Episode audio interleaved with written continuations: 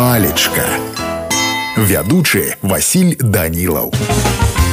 добрага дня ўсім хто на хвалі сёння з вами разбярэм вельмі цікавае беларускае слово згарусціць